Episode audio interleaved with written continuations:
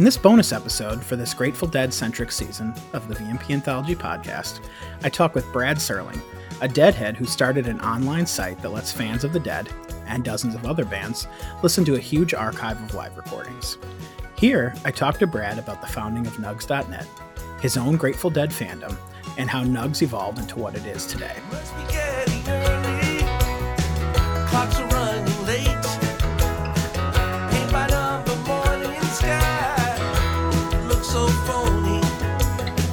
As you know, every purchaser of the MP Anthology, The Story of the Grateful Dead, gets a free trial of Nugsnet, so consider this a primer on what to expect. All you need to do to activate is to open your purchase email to redeem your free trial.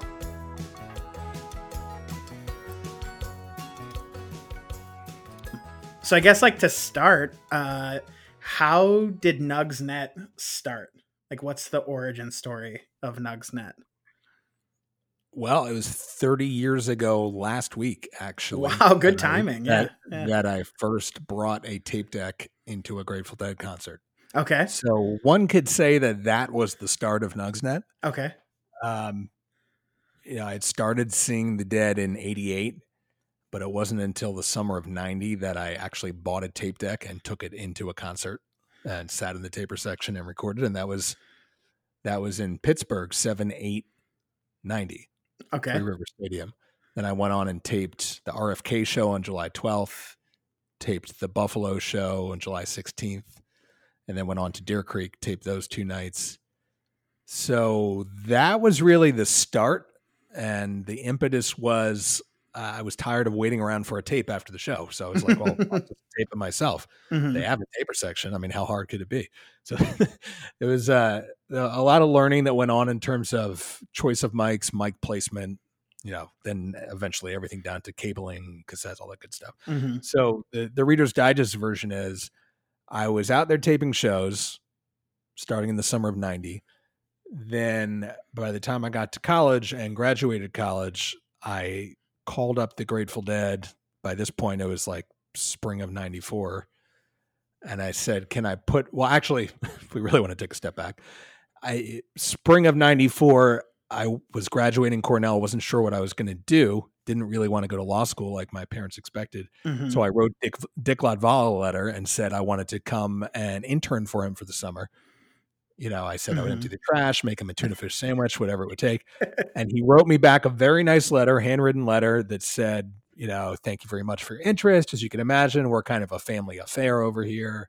And, you know, I wish you best of luck and thanks for reaching out. But, you know, thanks, but no thanks. Mhm. So I was like, well, I tried. So later that fall, um, I was in my first real job working for Adam Curry, who was the a VJ who famously quit MTV on air. He was the the he was the VJ with the the flock of seagulls hair. kind of, Oh, know, sure. Yeah, yeah. Headbangers Ball. Uh-huh. Um, he quit MTV on the air and started a company called On Ramp, which was the first web shop, and I was his first employee. So, uh, you know, I was a month into the job. My first gig with him was, was actually the Dead were playing Giant Stadium that summer, and I interviewed with him that day, and then went out to see the Dead at Giants that evening. And um, that was really the start of, of all this. So my he hired me on the spot. My first gig with him was building Woodstock.com for the the Woodstock '94 festival. Okay. That's how I started professionally. And then about a month after working for him, I got a hold of, uh, for some reason, somebody that we were working with had the business card for Patty Harris, who ran Grateful Dead merchandising. So I called her up and said I wanted to put my tapes on a website. And was that okay? And she said, What's a website? Do whatever you want, just don't rip us off. You know, dead.net didn't exist yet at that point. This was August or September 94. So that was really the the genesis. Then um over the years, I started putting my tapes on various different sites. And by the summer of 97, I actually registered the domain nugs.net. So I'd been putting my tapes online starting in 94. First, it was on the, there was a, a Berkeley uh, FTP site, gdead.berkeley.edu, that people could publicly put whatever Grateful Dead Mhm. related on there. So I would put little clips of my tapes. That was the initial thought was let me put up samples of my tapes so that you know, when you're trading tapes by mail, there were no surprises. You would know what you were getting because people could hear the samples of my tapes. I could hear the samples of their, their tapes. That was the initial idea because it wasn't really feasible to put up a full show back then. Right. But then as MP3s became more popular and, you know, professionally, we, you know, when I was working for Adam Curry, we actually built one of the first sites that used MP2, MPEG 2. It was a site for Ber- Bertelsmann Classical, bmgclassical.com. Sure. So we were hosting full, you know, orchestral pieces in MPEG 2. Then we were one of the first to use real audio, which was called Progressive Networks, and then became Real Networks. And so we were doing streaming audio back in 94 Mhm. and I would put up my, you know, uh, of course, once I got the technology in my hands, the first thing I wanted to do was put my dead tapes into that format and let people stream it or download it. Mhm. So that's what I was doing for fun. While my real job was, I built the first NFL website. I built the first Budweiser.com. Wow. I built the first, um, you know, we did something with Major League Baseball. We did something with um, Reebok.com or the first Reebok.com. Um, and those companies, Anheuser-Busch and Reebok, they would fly me around the country going to their events to do what we called cybercasts. So we were streaming. Usually it was like Budweiser would send me to a NASCAR race and I would interview the drivers in a live chat room and we would do use these little CU-SeeMe cams to do like five frames a second black and white live video Mhm. um, and that was you know that was in the mid '90s. So miraculously, those trips that Anheuser Busch or Reebok were funding would completely align up with Phish Tour, and I would get uh, Anheuser Busch to pay for me to go. And I was living in New York at the time. They would pay for me to go to Denver and Portland and the Gorge. And somehow it just all worked out that it was all in the same travel budget, same in the same flight and even down to the DAT deck that I then upgraded to from my original analog deck, it was all paid for by Anheuser Busch or paid for by Reebok or paid for by the Major League Baseball Players Association. Um, because I would go out and I did uh, like 12 World Series games and a couple All Star games, uh, a bunch of playoff games, and we would be streaming from the clubhouse or from you know the Yankees clubhouse or the, the interview room after the game. So I had all this gear at my disposal. I had the know-how at my dis- uh, you know, at my fingertips, and then I would go see Phish and tape the show, and then post the show on Nugs.net. So that that's how it all started. Yeah. So what? I mean, how did you get into the dead to the point where you? I mean, you said you got sick of waiting, waiting for the tape from the shows you were going to, so you decided to tape your own. But like, that's exactly how why I started. right. So like, let's take a step back from there. Like, where did your dead fandom start? Because like. You, you obviously Well, had like more yeah. investment than like a, a normal person who's just like you know going to the shows i guess like you you Well, actually yeah, went people- above and beyond and started taping them but like People thought I was insane in high school, and then by the time I got to college, and I lugged all those tapes to college. Like it was funny. I watched this past Friday when John Mayer did the intro thing to the the, the Dead Shakedown stream. mhm, he he purposely set up his little zoom cam in front of a wall full of cassettes that was me in college and Mhm. people thought i was insane they'd come into my dorm room freshman year and it was like wall to wall dead tapes literally and um yeah so i was i was the kid who had the crazy dead tape collection and then mhm. i'd come back from tour with even more tapes and i was like oh there's got to be a better way to share these tapes it was so so cumbersome to copy all these tapes for everyone Mhm. um, but if you're saying how did I get into the dead initially, it was because um, you know really right time, right place. The era that I grew up was when the compact disc first became popular. Mhm. So all of you know the crown jewels of classic rock were being reissued on compact discs for the first time. Mhm. And so my best friend, who is still my best friend and is my partner in Nugsnet, John Richter, he his dad was a big audiophile, still is. And um I, I don't know why or how, but John always seemed to have an unlimited budget to purchase CDs. Okay. So he would take all his allowance and all his money and go to the local record shop and basically get an education on what to buy, everything from what album to buy to what version of the CD to buy. So I was lucky as his best friend to be able to go and listen to all these. So that, that's how I learned. That's how I first discovered the Grateful Dead. Although, interestingly, when I think back, because of this anniversary of Working Man's Dead that's happening right now, Mhm. the first two CDs I ever bought were actually for on behalf of my sister. My sister had gotten a CD player for her bat mitzvah, and she got a you know had a CD player before I did.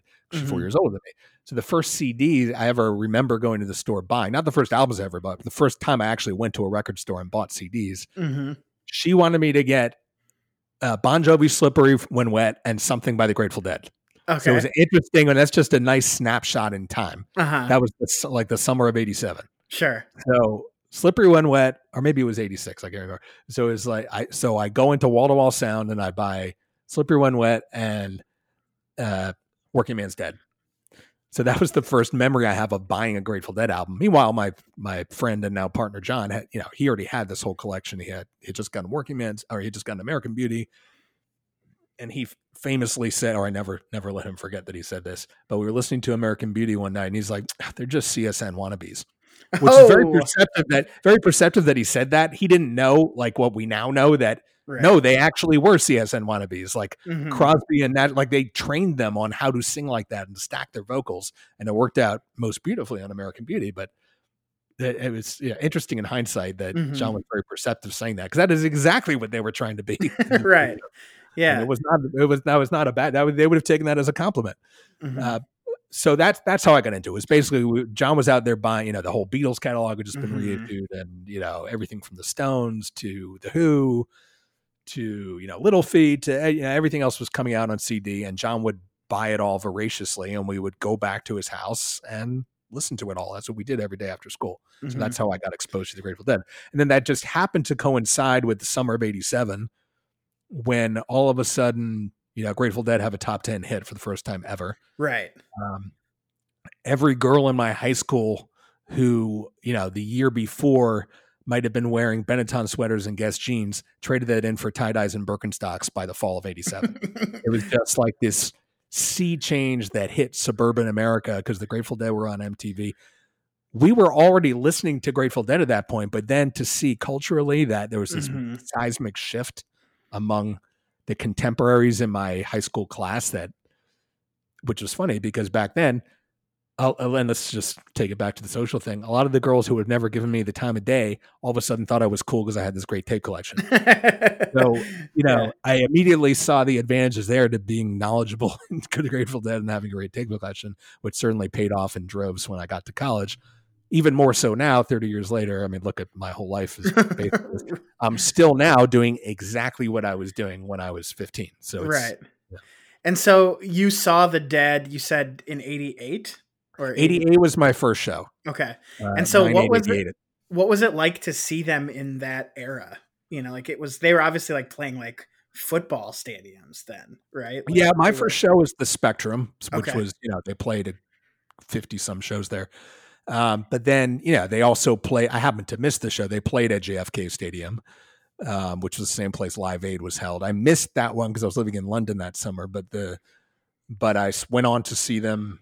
I don't think no, they never played Vet Stadium in Philly, but I saw them at um, you know RFK Stadium, and Rich Stadium. So yeah, I saw them at the massive stadium level. Mhm. Um, but the first time I saw them was at the Spectrum, which was relatively intimate right. uh, and just a great place to see the Grateful Dead. I mean, the, it ended up being the, the first place they played Unbroken Chain. Um, you know, they played Lucy in the Sky with Diamonds there. I mean, just so many great Dead shows, always a shakedown through the Spectrum. But my first show was, it was a very cliche moment in the middle of the second set when they're playing Truckin'. The lights come up on the crowd. You know, lately it occurs to me, and the, the whole thing. It just, I Mhm. got chills, goosebumps, and I just knew, okay, this is a moment in time. This is a very fragile thing, Mhm. and this is going to go away. I better see this as often as I can before it goes away. I don't know why that's what I thought, but that's what I thought. And Mhm. you know, it might have been because the year before I had gone to this. Um, there was a 60s symposium at the University of Pennsylvania. And, you know, part of my high school class, we, a group of us went to it. And, you know, there's Betty Friedan, there's Joel Robertson, John Roseman from Woodstock, there's, um, and Timothy Leary was there. Mhm. And I, you know, young, impressionable 15 year old me goes and interviews Timothy Leary and says, you know, I said, you know, when you're, you're famous for saying to an intern on dropout, what, you know, how do you feel today? And I think it was 86 at that point. What do you still have that same advice? He said, well, I do the drugs I need to do to get me where I need to go. Which is not So- something you tell a 15 year old. Yeah, actually the fir- first thing I had ever taped before taping the Grateful Dead was taping Timothy Leary say that to me. So Uh-huh. that that um maybe that's why it clicked for me a year later or two years later when I saw the Dead for the first time. It was like I had this interest in in the '60s and pop culture. You know, not just the drugs and all that stuff, but like the social movement that like what happened after World War II, the the next generation.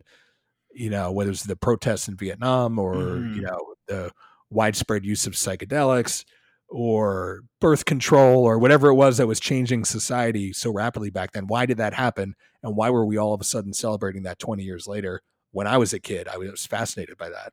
hmm So that's why I think I latched onto the Grateful Dead. It was as J- Jerry famously said, if you were a kid growing up in Reagan America, it was the last great adventure you could have as an American teenager. You know, like for Kerouac, it was going on the road, and Kerouac and, uh, inspired uh, certainly Jerry and and you know they never considered themselves hippies; they considered themselves beatniks. hmm They were inspired to go on the road. Jerry went all the way out, drove across from California to Pennsylvania to go see Bill Monroe and follow him around with a reel-to-reel tape deck. And guess what he did? He was trading tapes in the parking lot, and that's how he met David Grisman. It's fascinating. Jerry was out there doing what we were doing, you know. So I, I, I somehow latched onto that and saw the importance of that. And every single thing that I do today professionally and in my personal life is still based on that same inspiration. right. And so, how many how many Grateful Dead shows did you end up seeing? Do you know the number I saw them 135 times between 88 and when Jerry died in, in 95. '95? Wow. Now, to be fair, growing up as a kid in New England and going, you know, I grew up in Philly, Uh huh. had family in New York City, went to school at Cornell in Ithaca, New York. The Dead were playing six nights in a row at MSG, nine nights at MSG, nine nights at Boston Garden, four nights at the Spectrum, four nights at the Capitol Theater or Capitol Center in, in DC. It was very easy to rack up a lot. I mean, it still took a lot of effort, but, um, you know, in it, they were so focused on servicing the New England fan base that hmm I was able to see a lot more shows in that time that my counterparts in the Bay Area were not able to see. Know, because they they play the token shows every year at, at, in Oakland and at Shoreline and everything, but Right. it wasn't like the concentrated blanketing of the Northeast that the Grateful Dead did between yeah the late '80s and and the time Jerry died. Right. So from then, from you, you know, in the the mid '90s, uh, you know, really like posting Phish shows and that kind of thing. Like, uh, how did Nugsnet sort of grow into now, where it's this like, you know, there's so many different bands on there. It's like this huge, you know, it's like the the premier like concert website in a lot of ways. Like, how do you get from, you know, dead and Phish shows to the version it is now. Well, like Bill Graham famously said, it's not about the money; it's about the money. So bands that are not jam bands see dollar signs when they see, and I really interestingly to put it in context, I don't think the rest of the music industry took Phish seriously until the Baker's Dozen. okay. Um, then all of a sudden, everybody was talking about Phish and seeing that they were actually a legitimate business. Mhm. So, I, you know, I think, in my opinion, and I see this day to day, no matter what manager of what band I'm speaking to, they all see dollar signs in what Phish is doing and wish that they could do that too. Mhm. And there's bands that are way more popular than Phish in terms of global reach, album sales, ticket sales, but none of them has what Phish has. And what Phish has is what the Grateful Dead had. And I, I'm not saying drawing musical comparisons. I just mean Mhm. the ethos and the way that they approach a live performance and the way that they treat their fans.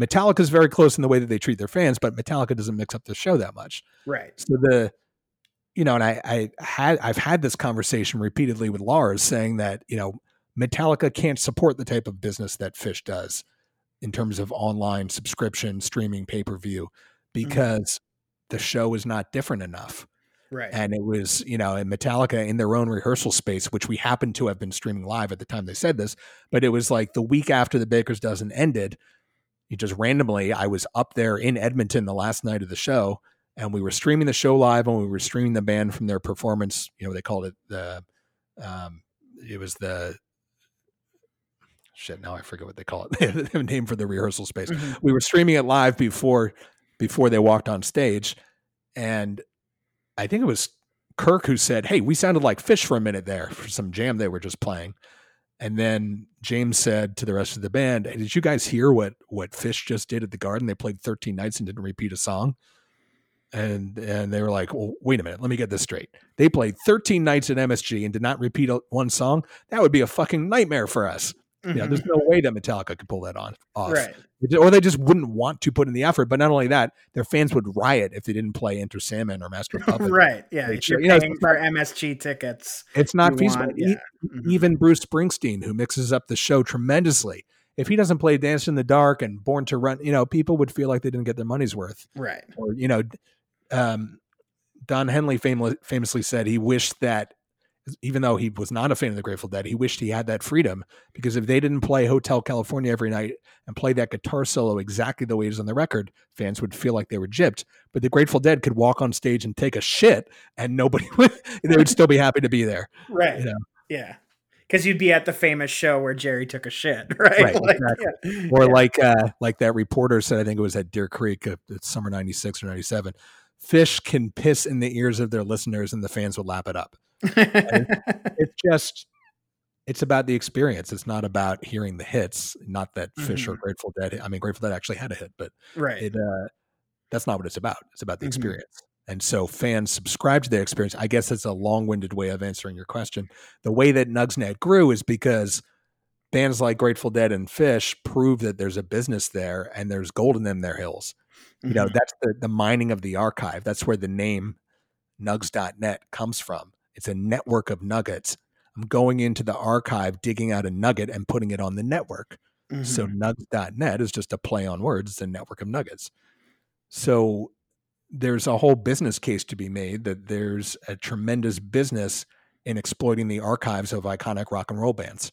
And you know frankly that is my business and that's you know 25 years from now what i hope to be known for is the trusted curator of these bands legacies and i'm Mhm. incredibly humbled and honored that i get to do that for the bruce springsteen archives that i get to do that with Phish that i get to do that with the grateful dead not to mention all these other bands even bands that i might not have ever been into in high school like metallica for example but Mhm. metallica is essentially the grateful dead of metal you know Right. i don't mean that musically i mean they were a pioneering band that defined a genre um, you know they're an iconic brand and they treat their fans right and they allow taping.